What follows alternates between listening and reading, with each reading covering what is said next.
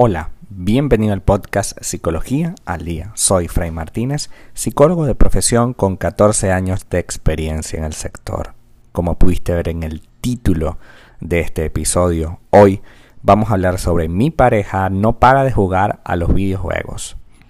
Que tu pareja sea uno de esos denominados gamer y que les guste pasar tiempo con los videojuegos hasta cierto punto es algo normal. Repito, hasta cierto punto. El problema llega cuando sientes que te descuida, que te ignora y que las horas que compartes junto a esa persona únicamente las dedica a esa actividad.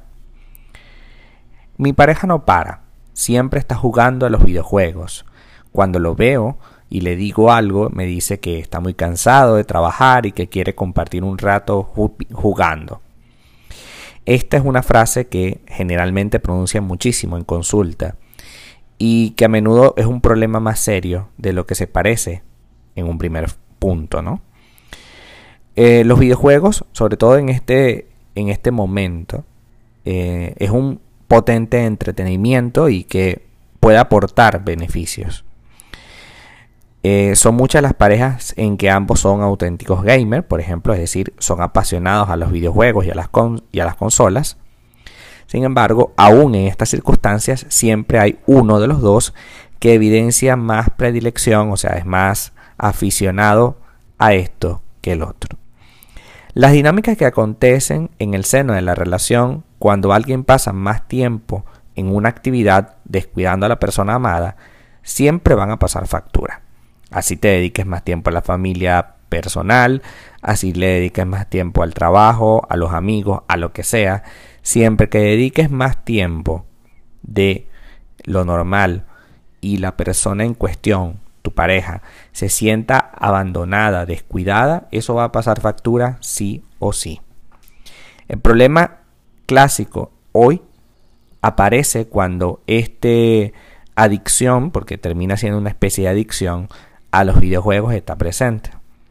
Les define a ellas y también a ellos. Es decir, si bien es cierto cuando alguien expresa aquello de que mi pareja no para de jugar a los videojuegos, visualizamos al instante a un hombre joven con una consola.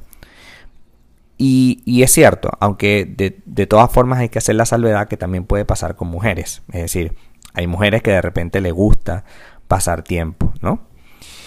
Podemos llegar al trato, a un trato con nuestra pareja, como por ejemplo dedicar a los videojuegos un tiempo limitado para después poder hacer cosas juntos, como por ejemplo ver una serie en Netflix, salir a cenar, hablar. Sin embargo, al final nos damos cuenta de que esto no se cumple.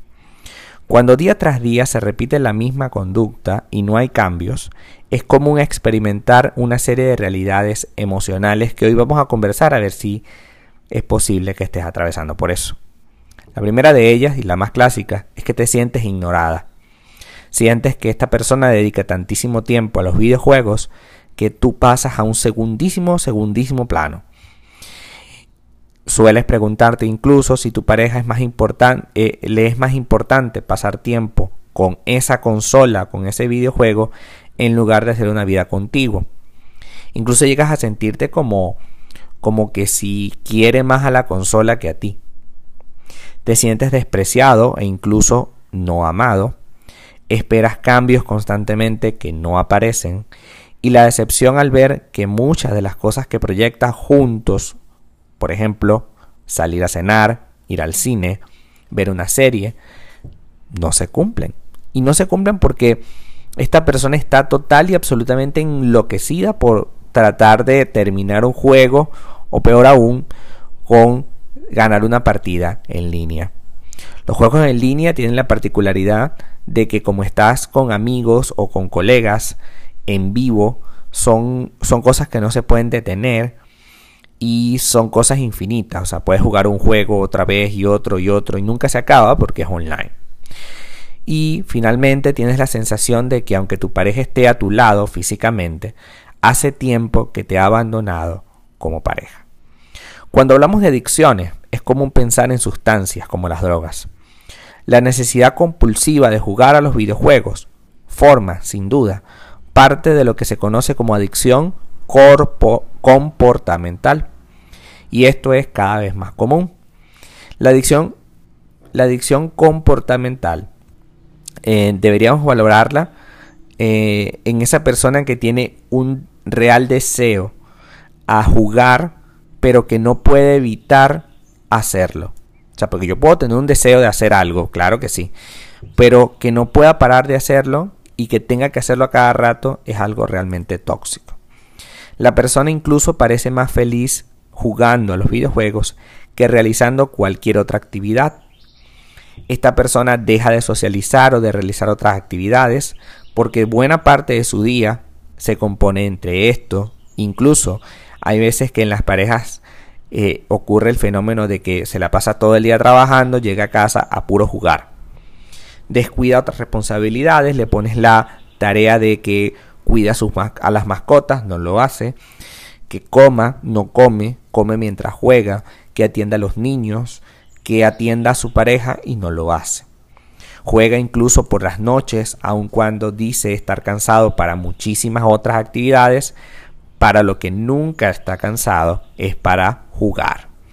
Cuando se le pide que deje de jugar y que pase tiempo con la pareja, esta persona se enfada y dice, es que yo me la paso todo el día trabajando y haciendo de todo, porque tú, malvada mujer, intentas sacarme de lo único que hace que yo juegue y me mantenga activo? La falta de control sobre el juego es una prioridad absoluta de esta actividad. Es decir, saber reconocer que ya no puedes controlar esta adicción es fundamental. Es interesante que entiendas que esta persona por sí sola no va a hacer absolutamente nada, puesto que está adicta a esta situación. Y que lo más interesante que puedes hacer no es decirle algo, sino hacer algo. Sentarlo un día y decirle, mira, yo estoy cansada, cansado de que estés todo el día en los videojuegos, aunque tú no lo ves, tú estás allí todo el día. Por tanto, yo no me merezco esto y prefiero irme en este momento. Y ya, ¿vale? Sin más media tinta, sin más explicación, porque en realidad esta persona no lo va a entender hasta que no hagamos algo realmente fuerte, contundente con la decisión que tomemos. Esta persona no lo va a entender porque simplemente no le interesa cuando no estás tú, cuando ya se ve solo en casa, es posible, aunque no probable, que él pueda tomar una reflexión y pueda hacer algo distinto. Pero debemos abandonarle, porque la adicción a los videojuegos, como toda adicción, es profundamente dañina para la persona que la ejerce y también para las personas que están a su alrededor. Tratar de mediar con esa persona para tratar de lograr un cambio en muchos casos, por lo menos en mi experiencia profesional, no es, no es factible, a menos que esa persona se dé cuenta.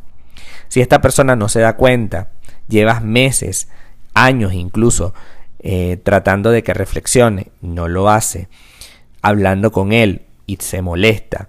Y siempre te saca un montón de cosas hirientes para que tú lo dejes en paz, pues mira, vamos a hacerle caso, déjalo en paz. Pero ya no lo busques más. No le des la oportunidad de que siga haciéndote sentir abandonada. Cuando uno se va de la vida de otra persona, le está mostrando que quiere que las cosas cambien y que como no ve un cambio, pues lo más lógico que tiene en la vida es simplemente dejarlo a un lado, abandonarlo. Porque es la única manera de poder hacer las cosas bien esta persona quizás se dé cuenta, quizás haga un cambio y entonces ahí sí podemos conversar y negociar.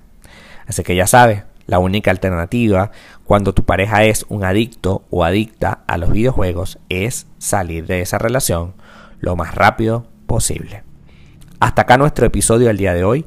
Muchísimas gracias por quedarte aquí hasta el final.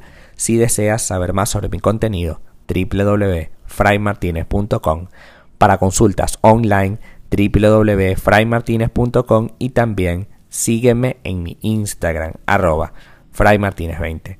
Muchísimas gracias y hasta el próximo episodio.